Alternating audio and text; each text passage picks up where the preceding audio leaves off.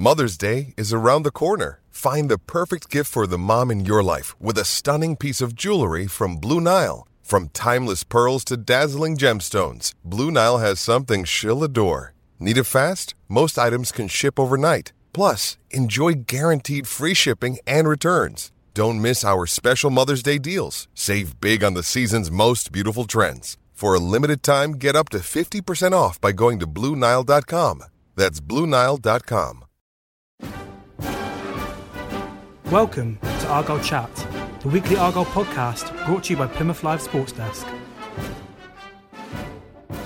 Hello and welcome to this week's episode of Argyle Chat. Joining me this week is our podcast regular, Jack Ball. Hi, Jack. Good morning, good afternoon, even. It is, yeah, good afternoon this week. Um, and with Chris Errington away, I've frantically been scouring the free agent market to make up the numbers, seeking an experienced, versatile, no nonsense pundit that is not scared to get stuck into the real talking points. So, a very warm welcome to Danny Salmon. Oh, that's great introduction. Thank you. Yes, good afternoon to you as well, Steve. And you've you managed to very convince him to come all the way from Thailand. I as have, well. yeah, yeah. The, the airfare costs a few quid, but uh. The Herald can afford it. well, Danny, it's fantastic to see you here. Thank you. Thank And you. um, congratulations on becoming a grandfather. Thank you very much. Yes, How are things out in Thailand? Great. Uh, it's warm. It's sunny. It's Right, let's move on. so Everything Plymouth's not. Everything, everything this country isn't. Yeah. So. well, you're back in the country for, for a, a short period anyway, and um, you took it upon yourself to go to the game on Saturday against I did, Leyton yeah. Orient. Um, Carlisle. Colour. Carlisle. yeah. Indeed, it was Carlisle. Orient is coming up tomorrow, of course. Um, what, what did you make in the game then, Danny? Um, it wasn't. It was a disappointing game. I've got to say. I, um, there wasn't really um, a lot to the game. There wasn't. It was very bitty. I, you know, there was no consistency in the game, um, which was unfortunate. There were there were moments that of good play. Um, we played a poor side. I felt Carlisle were very poor, and I think that we were fortunate that we actually played Carlisle when we did because uh, there were times when um, a better team probably would have found us out.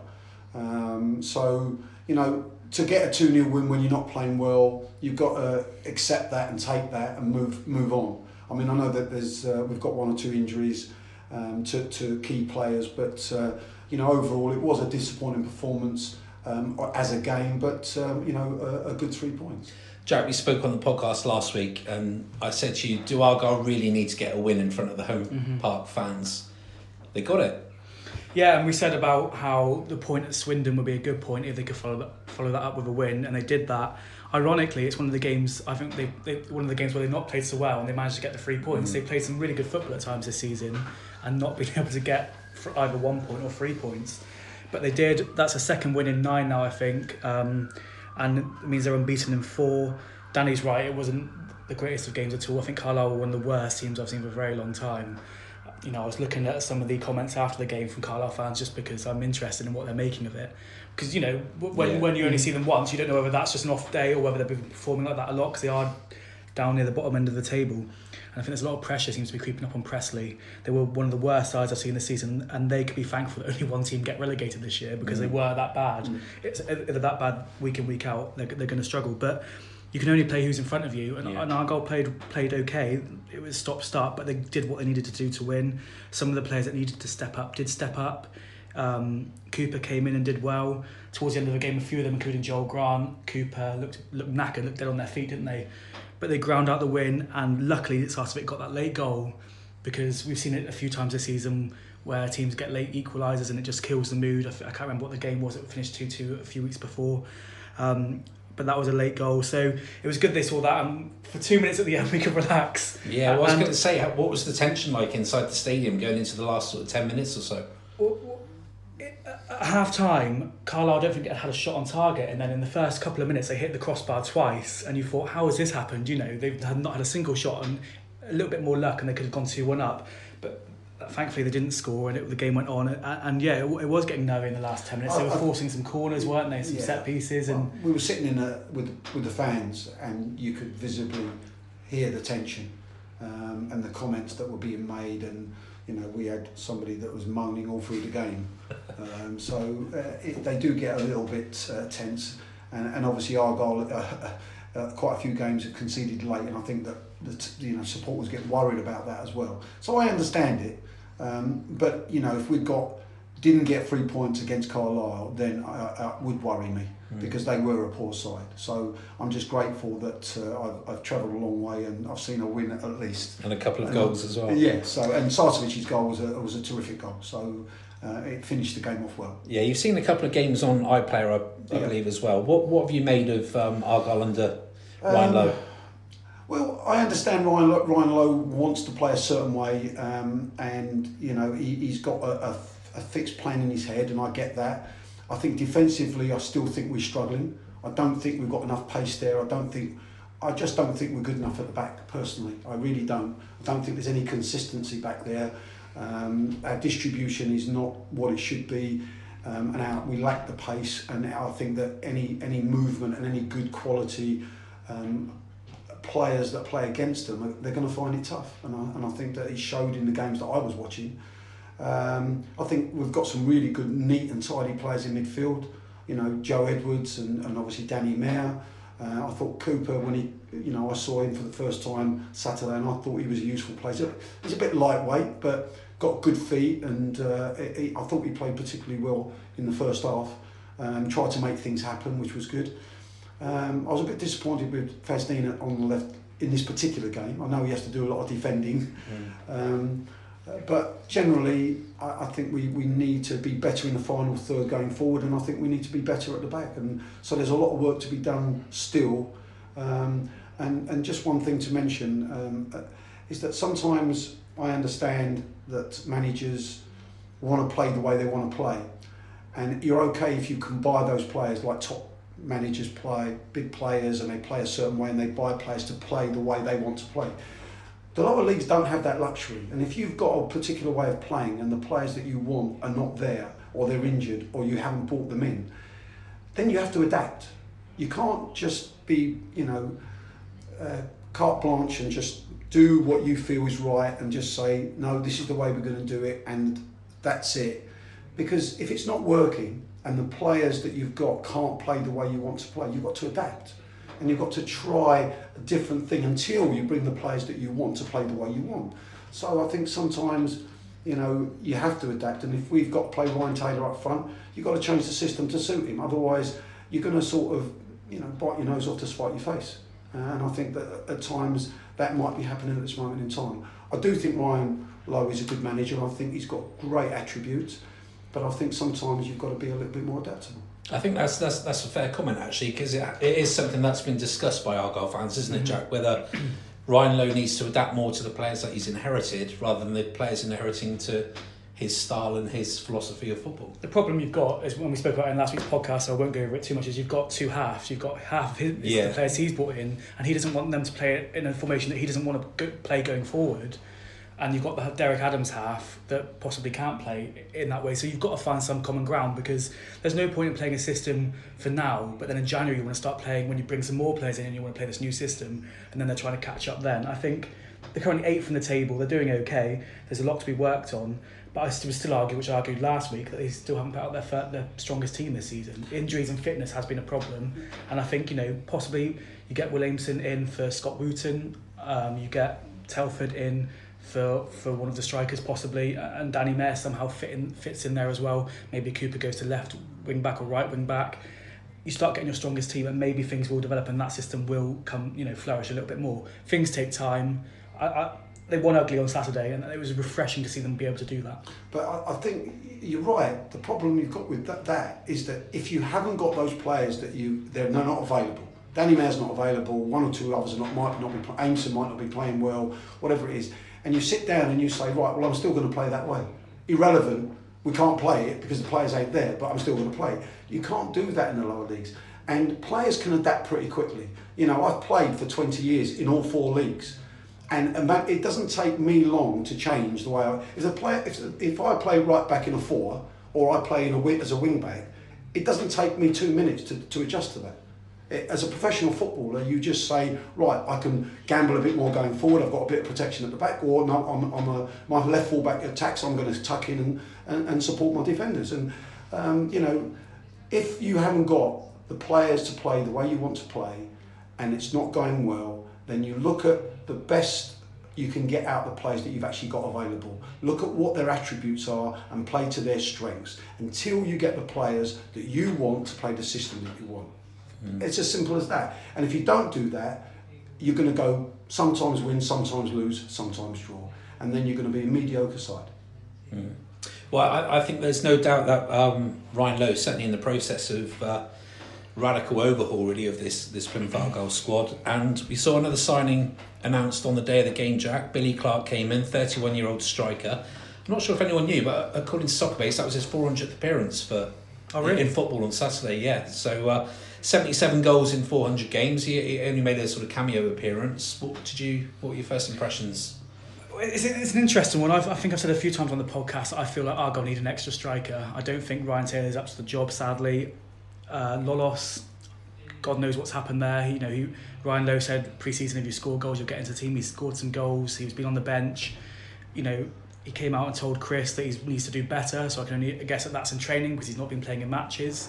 Um, so, so obviously he's not up to standard. Alex Fletcher, I don't think is ever going to make it. Argyle, sadly, um, I just don't think he's he's, he's good enough. Um, so I, I do think they needed someone, and you know, there's not many strikers. One, you've got a limited pool of strikers you can get.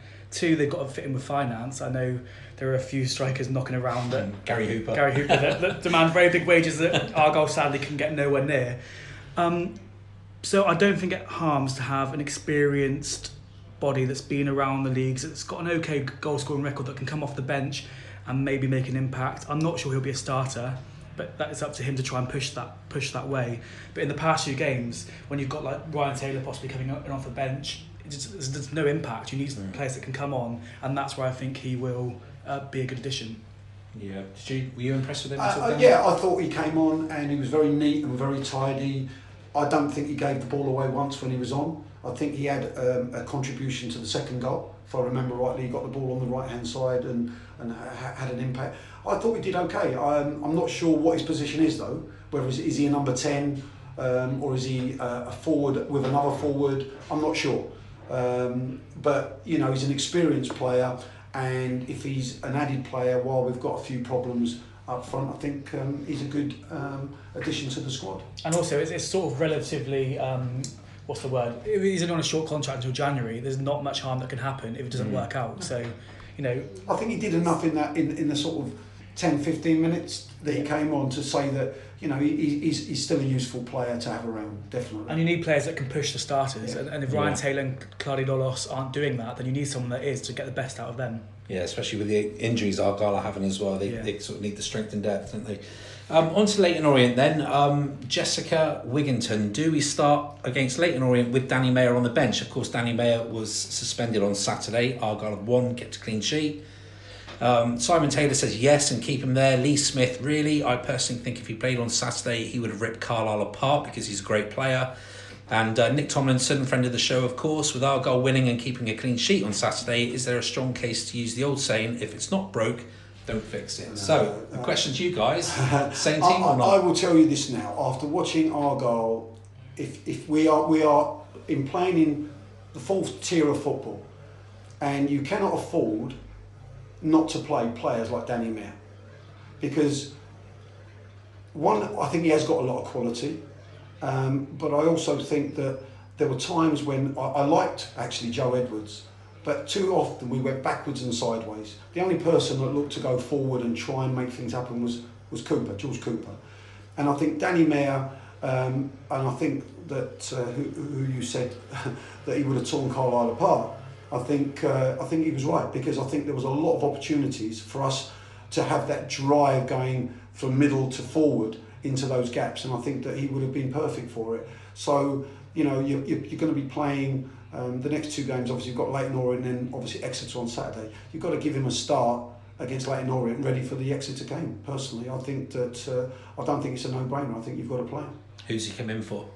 Well.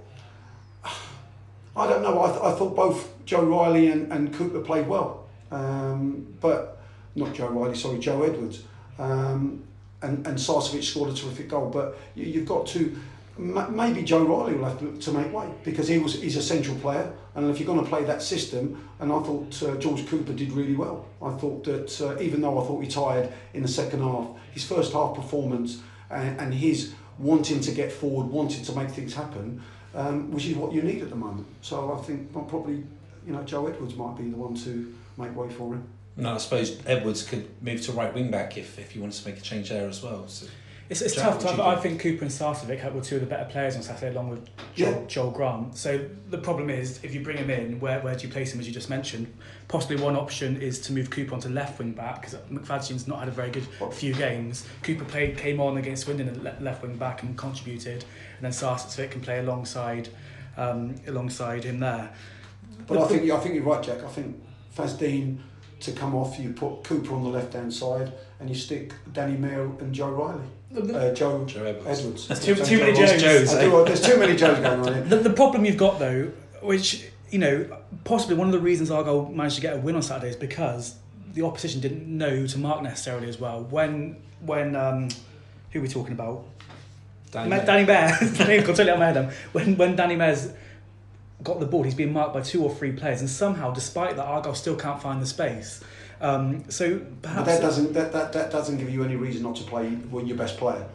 Just because people know how that they're going to have to mark you, of course. But he's got to be good enough, and the team's got to be good enough for him to find space, and for the team. If if they want to put three players on uh, Danny Mayor, then there's going to be people gaps somewhere else. and that's what they need to make advantage and, of. and that's what you've got to do. So that that would not worry me at all. You know, if he's available at this moment in time, you know, if he's going to prove to the Argyle fans that he is uh, the playmaker and, and the star of, of our team, then you've got to play him. It's as simple as that. And also, it depends on you know. We said George Cooper was dead on his legs, which means towards the end of the game, maybe Three games three in a games week. in a week is Yeah, too much exactly. for him. But I think if everyone is fit and ready to go, I think for me it'd be McFadzean that would make way. Cooper would go onto left wing back, and um, Mayo would play with Sarcevic in the centre. See, it's interesting you say that because we've spoken on the podcast before about that link up down the left hand side of McFadzean and Yeah, and um, Mayor. Mayor. I'm forgetting his name now. Something in the air, I think. Um, yeah, and, and the good combination play down that left hand side. So The problem is McFadzean's had a few games now where he's not played particularly well, and he was he was a, a firework in the first few weeks of the season, and perhaps he's been a victim of his own fast start to the season, possibly.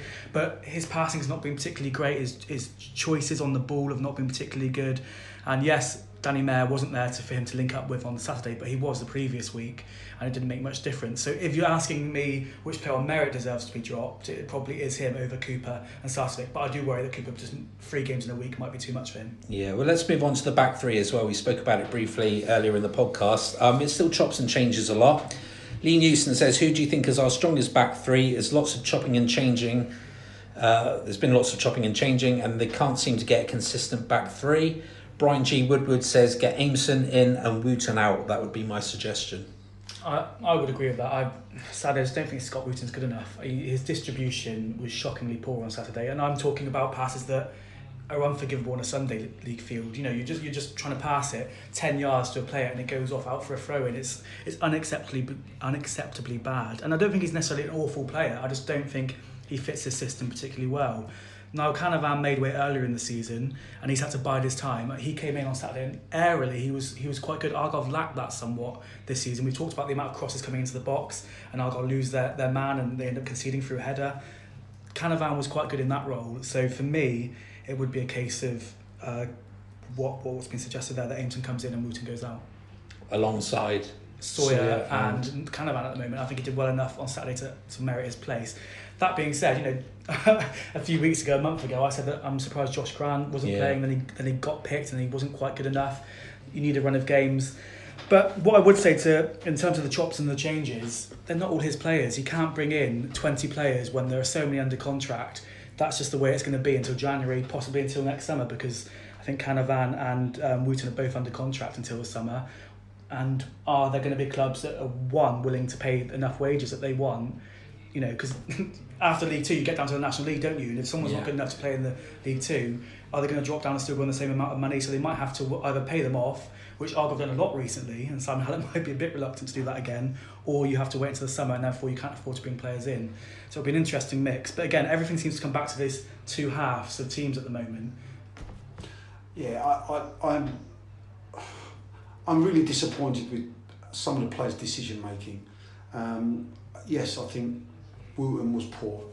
Um, his decision making was poor. His his execution was poor, and I sometimes wonder. I mean, these are professional footballers, and I, you don't want to overly criticise them because I've been there and I, I know how difficult it is. But simple little things of making a decision um, that you either, you know, right, I've got the ball, I'm not under pressure, I'll give it simple, and then you, you know the player tries to find a difficult pass when the simple ball is on, he gives it away, and now they're under pressure, and it happens too often, and, and I think that you know that's just a lack of ability more than anything else, and I think that that has to be sorted out really quickly in January. I think that we need to make sure that that back three or back four uh, gets a lot stronger. We need pace back there. We haven't got any pace there either, and I think that uh, that's another area that we've got to look at. I thought Canavan did well in the year. Yes, I do. But in the past, last season, when I, I mean, I've watched all the games, obviously previous to this, um, and any quick mobile players, we always struggled, and that's why we conceded so many goals in Adams' last season um, and the season before because these players are just not quick enough and not mobile enough, and I think we need to address that. Um, and and I think that that's his number one thought come January. I think he should be thinking about bringing at least two extra defenders into that side that uh, are going to help um, the rest of the side going forward.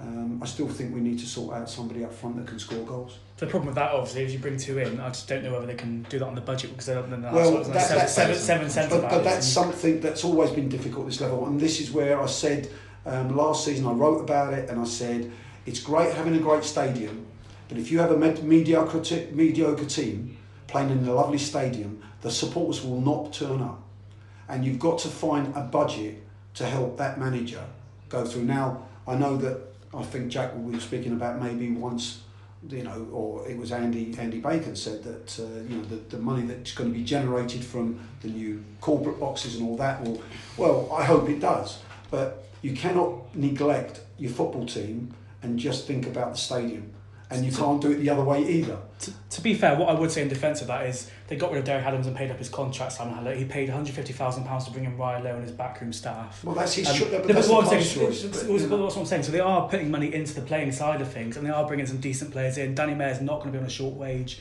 That is going to happen. They're not going to start spending hundreds of thousand pounds on No, players. no, I, I, didn't say they should. No, no, no. But what I mean is, I don't, I don't think it's all gone to the stadium and none's gone to the team. I think they are finding quite a decent balance at the moment. But you're always going to have this period of time, I think, when a new manager comes in, where it does take time to get. To They get had the opportunity. They had the opportunity um, when Adams got promotion, and we had that lovely run with Liverpool, and we had Purrington, and we had the money from Nelson, and there was quite a bit of money coming into the club. Yeah, and I think that I said at the time that I would, if you trusted your manager and he's just got your promotion, why don't you give him a little bit more money and say, look, you know, you've done really well. Here's some money, money that we didn't know we were going to get. Um, I just sometimes think we, we, we look too, we we're just sometimes too blinkered. And I think that we've got to have more of a balance. And I think if we want to be successful and we want the supporters to really think that we're moving forward with trying to make that football team into a championship side again, I don't think we've done enough to help the managers. But that's my personal opinion. You can, you can, people can talk to me about the stadium and about the debts and about all this. But when we've had the opportunity, I just don't think we've, we've, we've done enough.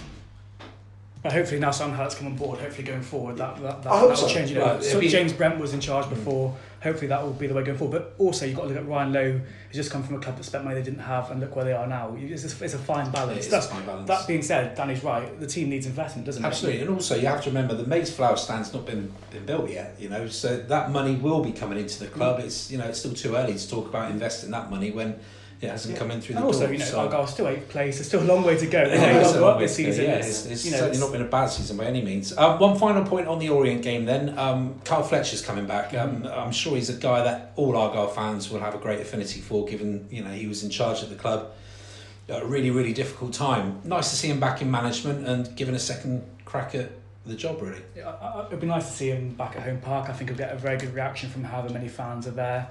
Um, he was in charge of probably the most difficult time possibly ever. I've uh, since I've been following them since the early two thousands for sure. Um, he, you know, he gained a lot of respect from a lot of people. I think nationally, even when he came out and did that interview after he'd been sacked, I remember it. I wasn't there. I was I was only about fifteen at the time, so I, I remember watching the clip. You know, there were tears in his eyes, and he didn't have to come out and speak to the media, and he did. And I think Chris wrote a piece about how he would always have respect for him for that. So I hope he, you know, he's, he's taken some time to go away, sort of learn his craft a bit more. He was sort of thrust into it at Yeah. Argyle. Probably didn't really have much of a choice. Thought it was a good idea at the time.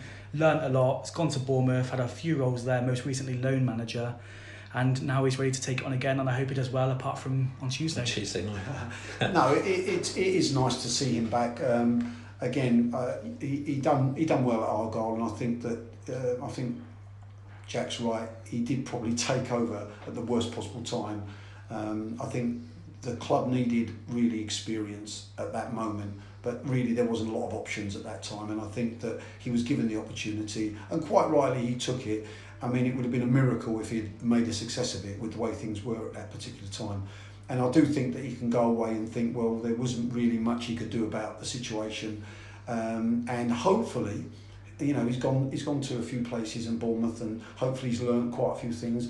Um, you know, I wish him all the all the luck in the world uh, at, Leyton Orient. It's it's a nice little club, um, and uh, you know, like Jack just said, you know, apart from Tuesday, and you know, I, I hope all goes well for him. And Ryan Lowe's comments were quite interesting. That he made the point that Carl Fletcher was put on a decent wage at Bournemouth. He could have quite happily sat there, no pressure on his role, and earned a decent amount. But he's he's obviously got the fire in his belly to have another go at management, Mm. and he's he's left that sort of comfort of a Premier League Bournemouth side and gone to, to fight hard with Leyton Orient in League Yeah. One. I think League he was Two, player sorry. manager at the time as well, wasn't he? Which is which Yeah. is always a doubly hard role. You know, and, and you're not getting paid as well. And, Yeah. and, and if it's, you know, no matter what industry you're in, if you go and start a new job, you've got to learn and, and to try and learn that when you're not getting paid and when you're also trying to play and when you've not done it before. And, you know, and we should mention Romain Larrieu was, was, was a big part of that as well. So, yeah, I think, I don't think there'll be any Argyle fans that don't wish him well after Tuesday. Yeah, and I, I- I mean, just one brief thing about um, manager, player managers. Don't ever be a player manager. don't ever, It's- out there, the world, don't be a player manager. You are absolutely in for a hiding. So just either be a player or quit playing and be a manager. Don't do both. So, Were you ever close, Danny? what, to be a. Player manager? Well, funny enough. You were player coach at Torquay, weren't you? Yeah, I was, and um, I remember when Paul Compton was having a bad time, and there was a bit of a problem with uh, Justin Fashanu, um, and Mike Bateson uh, came to me and said, um, you know, I'm got to get rid of Paul Compton. Um, uh, he, you know, he said he asked me if I would be um, player manager, and I, and I probably naively said that I didn't think it was a good idea. I said I'd love to be a manager. I said I wouldn't want to be a player manager back then. And I said also I said Justin Fashanu has been a problem for Paul Compton. Now he's gone, Paul Compton may do a better job. Maybe you should just give him another month or so just to see how he does without the, the sort of millstone around his neck, which was Justin Fashanu. Um, and, and that particular episode of my life and that uh, a what ready for my book. Um, because a lot of things happened there that wasn't p- particularly nice. Um, and I saw how certain people were you know away and backstabbing going on um, and I should have probably just said yeah I'm happy to take it. You sack him. I'm there for you. And I would have been manager and had it on my CV and probably would have gone into management quite easily then. But I felt that at that time I thought I needed to learn the game. I knew the football and I knew coaching but I didn't know management. And I wanted to take it one step at a time, which was a big mistake because you don't get the opportunities come to you that often. So that was a big mistake that I made, but I was trying to be honest and I'd probably saved Paul Compton at least one month. But he got, he got sacked after that anyway. so it didn't really matter. And, you know, then I think uh, Paul Compton brought in um, Neil Warnock to Oh, help yeah. him and, and, you know, Neil Warnock came and sort of made his CV a little bit better and uh, then went off to bigger and better things. So, but uh, yeah, I had the opportunity there. But uh, after that, it was uh, um, time to sort of quit football for a while. And then when you try to get back into football, it's almost impossible. So um, that you know that was it. Well, welcome back to the second part of the podcast. Fascinating stuff there. Certainly towards the end of the uh, the first half, Danny. It was great to hear your little anecdote there from your time at Torquay. Talking of Devon clubs, it's the Devon Derby on Saturday. Jack is rubbing his hands and very excited already. Although you're wearing red today, Jack. Very, very disappointing. You, you, you stumped me. I didn't know what to say to that. I, I, could, I should have just come out and denied it. No one listening would have, would have known that. I am wearing red. No, I would have backed what. I need to make sure I don't wear this shirt on Saturday. That's a very good point. Um, yeah, I can't wait. Yeah, as you know, I've been going on about it for ages. So uh, yeah. Yeah, well, Dave Searle, he uh, he says he wants to spice up the podcast. Can't think why. Um, do you think the City game on Saturday is pivotal? A win and Argyle are all but back up into the top six. Lose and it's like snakes and ladders. Argyle are back trying to close the gap, albeit it's still early in the season. Well, it depends very much, I think, on what happens tomorrow night. You know, Argyle coming off the back of a 2 0 win. If they beat Leyton Orient, that's great to have two wins going to the Devon Derby. Exeter obviously just lost 4 0. I think their first, second defeat of the season. They're away to who are they playing? Scunthorpe. Scunthorpe on Tuesday. If they, if they just say they lose that game, the two teams are going into, despite the league positioning, in very different styles. So there's a lot dependent on tomorrow night, but there's no doubting that for the fans at least, and Danny can talk in a minute about how players might see it, but for the fans at least, it's a big game. You know, I, I'm quite glad there's been a little gap because I, I sort of feel.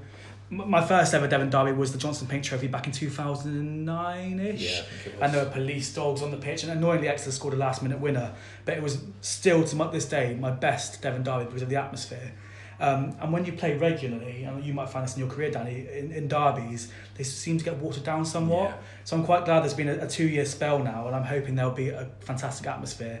And it goes without saying that I hope Argyle win. But you know, it, it, there's a lot of bragging rights to be had for fans, and we know what social media is like. It's going to be it's going to be a minefield this week and the start of next week, I'm sure. Well, there's certainly a lot of interest in the game. I don't remember a Devon Derby selling out two, three weeks in advance of the game. So um, obviously, there's a lot of interest from both ends of Devon. Richard Sloman, let's get Tuesday out of the way first. But yes, next Saturday could be crucial, particularly if it's a heavy defeat either way.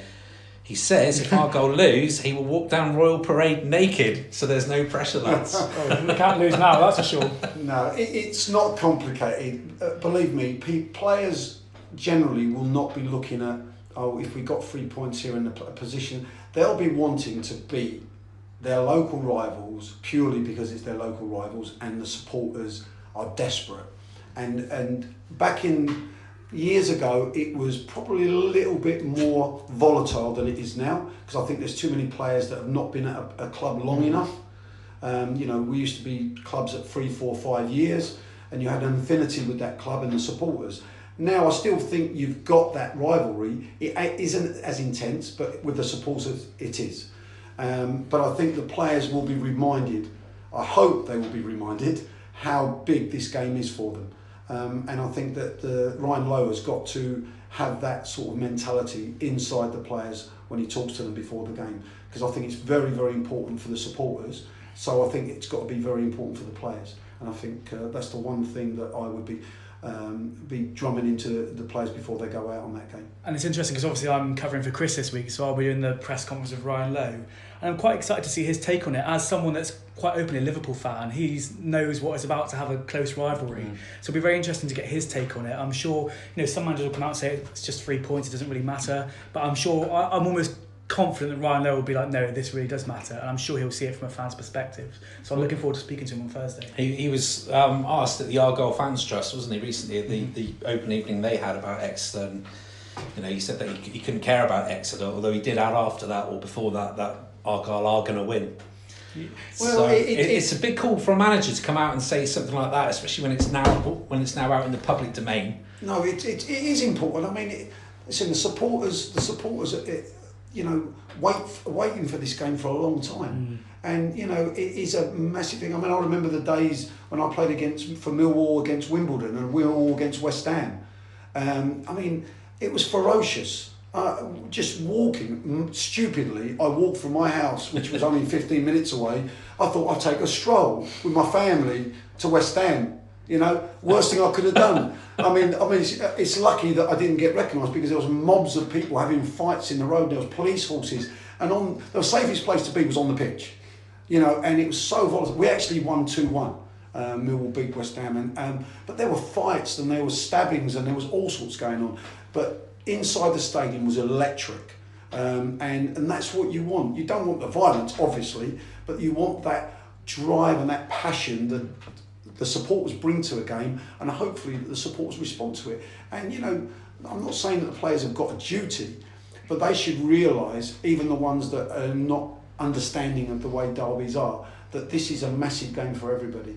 Um, irrelevant of what happens afterwards with the points and everything else, this is where you have to win the game and you have to win it with passion and you have to win it with drive and you've got to make sure you give the supporters everything that they want. And also, there's something to be said for winning on your opposition's pitch as well. Oh. You know, it's one thing to win at home, but if you can win away, Yeah. there's no. As a fan, I'm sure as a player manager, there's no better feeling. Well, it, it's interesting. I was watching the Man United Liverpool game yesterday, and a couple of my closest friends are Liverpool fans. And uh, before the game, there's a, a picture of um, Fabinho from Liverpool and Andreas Pereira from United hugging in the tunnel. And I texted my mate and I said, if I was playing for United and you were playing for Liverpool, there's no way I'll be giving you a hug before the game. I just think it sends out completely the A- wrong. absolutely, I'll tell you, we, impression. we were in the tunnel with the Wimbledon crazy gang uh, just before the game, and there was a massive fight before the game started because we were all sitting there, and J- John Fashanu was winding Tony Cascarino up, and he was winding him up to a frenzy, just like the Keane uh, Vieira Vieira, for yeah. Man United. It was worse than that, and then literally, Tony Cascarino had enough, and it was like one of those canopies. Well, it was all over the place. There was fighting, and there, and this is before kickoff. Well, as you know, we, we got out on a pitch and there was not a lot of football played. There was a lot of kicking going on. Uh, it ended up in a nil-nil draw, but it was absolutely volatile. And that's what happens. You know, the passions. Uh, you can't go around hugging the opposition before a derby or any game, any big game. Um, I'm sorry, but you can wait for after the game. You can go in the bar. I understand the Europeans are a little bit different or the other. It doesn't happen here, and I would never ever encourage players to be friendly before any sort of derby. We don't want to see Joel Grant hugging Not a that's sure. chance. Not a chance. I mean, you want to you want to wait for that later on when you when you've won the game and say thanks very much. See you later. Yeah, You know? in, in terms of preparation and, and a, a player preparing for a derby, Danny, i- is it much different to a normal game? No, the preparation isn't. Physically, the preparation is exactly the same. Mentally, though, mentally it's it's, totally different. You know, you you've you've wind yourself up to a frenzy at times, but then you've got to calm that down up to a point. But you, your whole mentality, I, for whatever reason, the adrenaline, the, everything about that game, you give another 10 15%. You, we always give whatever we can anyway, but honestly, derbies are very, very different. And when you're out there, you can just feel the tension from the fans, and that spreads to the footballers on the field. So it, mentally, you have to be very prepared for that because there's no letting up in derbies. If you really mean it, there's no letting up. It, it's it's blood and guts from from the, the whistle. As soon as the whistle blows, that first tackle that you make, guaranteed, the first tackle you make, you want to make sure you leave your mark, and that's what it's all about. And, and you know, you, I'll be shocked if any League Two player, they're not going to be playing a load of FA Cup finals, they're not going to be playing a load of Premier League deciders. No. This, they can't get themselves up for a game like this, and they probably shouldn't be playing football, in, Mm. in my view. From, from your point of view as well, Danny, um, were there games that you look forward to, or, or the, the sort of fear of failure was almost unbearable? No, no. uh, Me personally, I love big games. I, I always have. I mean, you know, I, I, obviously people probably don't remember me playing a lot because there's a lot of young supporters out there, but um, I always seem to do very well in big games, um, and I look forward to them like no other. And when you when you used to look at the start of the season, the uh, the fixtures, you always looked at the, the derbies. You always looked at the local the local games, and, and obviously when you're at Millwall in top flight, you you got a lot of them. You've got the Arsenal, you've got the Tottenham, you've got the West Ham, you've got the Wimbledon at the time. You know, there's a lot of London matches to be played, so there's not a lot of travelling to be done, and the supporters are going to be there in numbers.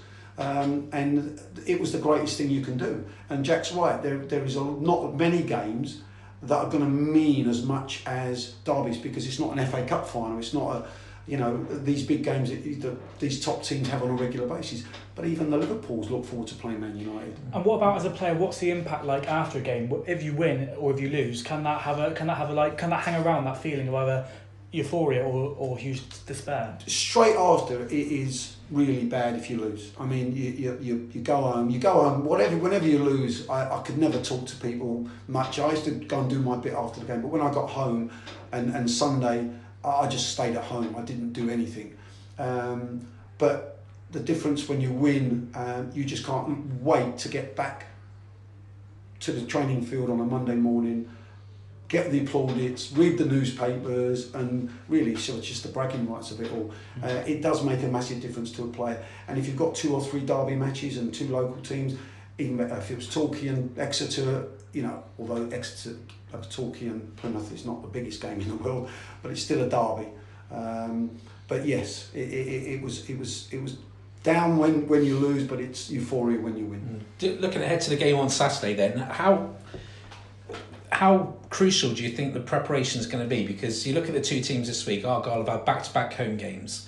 Exeter have had to go away to Cambridge and away at Scunthorpe on Tuesday, which is a thousand miles of travelling before they then go into a one o'clock game on a Saturday afternoon. Is that going to have any benefit for Argyle? Do you think? I, I, I do think that Argyle winning Saturday. I think it's very very important that if it was me, I would look at the game realistically. We weren't great and there were problems in that game, but we managed to win the game and we did what we had to do. Um, tactically, and the players that he decides to play against Leyton Orient, I think is going to be very important. I really do. I think that he needs to um, get what he really feels is his best side out there as best he can. And he, he forget the game Saturday now. Go training, have a look at the players, if Danny Mayor's fit and raring to go, he's got to be included as far as I'm concerned in the mix. And he's also got to look at the areas at the back. Can he bring in players that are going to do better against better play? Because if if if Carlisle were better, I think we would have conceded goals on, on Saturday. And I think he has to look at that. It's okay saying, oh, we won, so don't mess around with it. But there were problems there that, you know, you think, oh, if that pass was a little bit better, or that run was a little bit better, or, you know, they could actually the, the way they built up and they had those little gaps and they didn't take advantage of them, it could have been a different story, you know. And that's what I was looking at, not the end result. And I think that that's what uh, Ryan uh, Lowe should be looking at. From an outsider's point of view, in terms of Exeter, what I would say is I would imagine that it would be quite vital if Argyle, if could get an early goal. Yeah. Exeter don't seem to score many goals, and they don't seem to concede many either. Saturday being an exception. So I do wonder if Argyle can get an early goal and sort of the crowd turn the home crowd against them, whether or not that will then put some fear into them and that will benefit Argyle. Whereas the longer it goes on, I wonder if it will be in Exeter's favour more. So I think an early goal would certainly calm some nerves. Well, that's why I'm interested about the fitness aspects. As I say, mm. Exeter have got a thousand miles of travelling to do in, in the build up to the derby as well. From a player's point of view, how difficult is, is it is, it is difficult, and also, you know, a, a defeat like 4 0 doesn't help. It, people might think, oh, you know, that might wake them up to play better or to remind them that this league is not easy. But when you come back after a 4 0 defeat, if I Argyle were to score early and all that travelling, you get tired minds, you get tired bodies. So, you know, I would go all out to try and score early if I was Argyle and try and take advantage of that. And when, when I've done a lot of travelling, um, you, you do have a little bit of time to recover up to a point, but it is it does it does affect you. Sitting on a coach or travelling long distances, um, your, your body and your mind really go to sleep, um, and and it, it isn't easy. But you know, at the end of the day, you know, you, they're professional players and they should overcome that. But I think you know, Plymouth Argyle have got an opportunity here. You know, if they can get three points against Leyton Orient um, and and Exeter, you know, might not maybe not do so well, or you know they've lost that four 0 on Saturday. Um, there might be a few doubts in their mind. Mm. I'd certainly rather be the team that play two home games rather than a thousand miles. That's it's sure. not. It won't be easy for Exeter, but you know they're a good side. You know they're not second for nothing. You know, so oh, it's not going to be easy for Argyle. Um, you know, I mean, and I think Exeter will start favourites, of course. Um, but you know, you know, you've got to look positive. If you're an Argyle fan and Argyle uh, manager, you've got to be looking at the positives rather than uh, the negatives. Well, they've got a, a, a former Exeter player, of course, in really good form right now. Joel Grant, four goals in four games. Um, I imagine he'll get a fair bit of stick this weekend, won't he?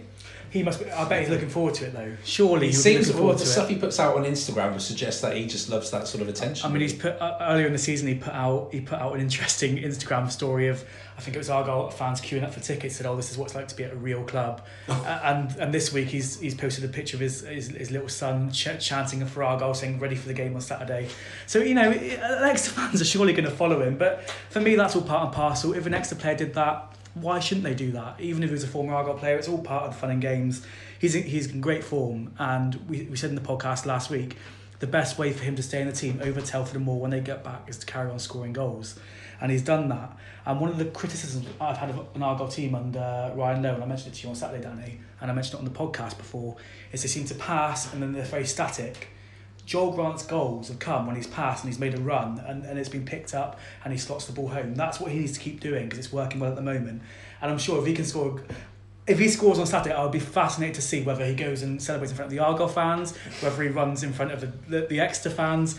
There's surely going to be a story to tell there. And also, I'd be shocked if it wasn't him put up for the press on Thursday, so it'll be interesting to speak to him.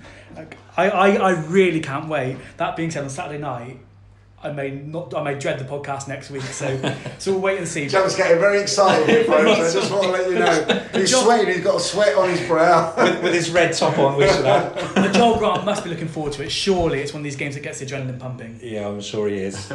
right. Well, we'll leave it at that then, chaps. Danny, thank you ever so much for coming My in. pleasure. It's uh, always a pleasure to see you, and uh, we wish you all the very best with your return to Thailand. Thank of course, sir. anytime you're over, please come on the podcast.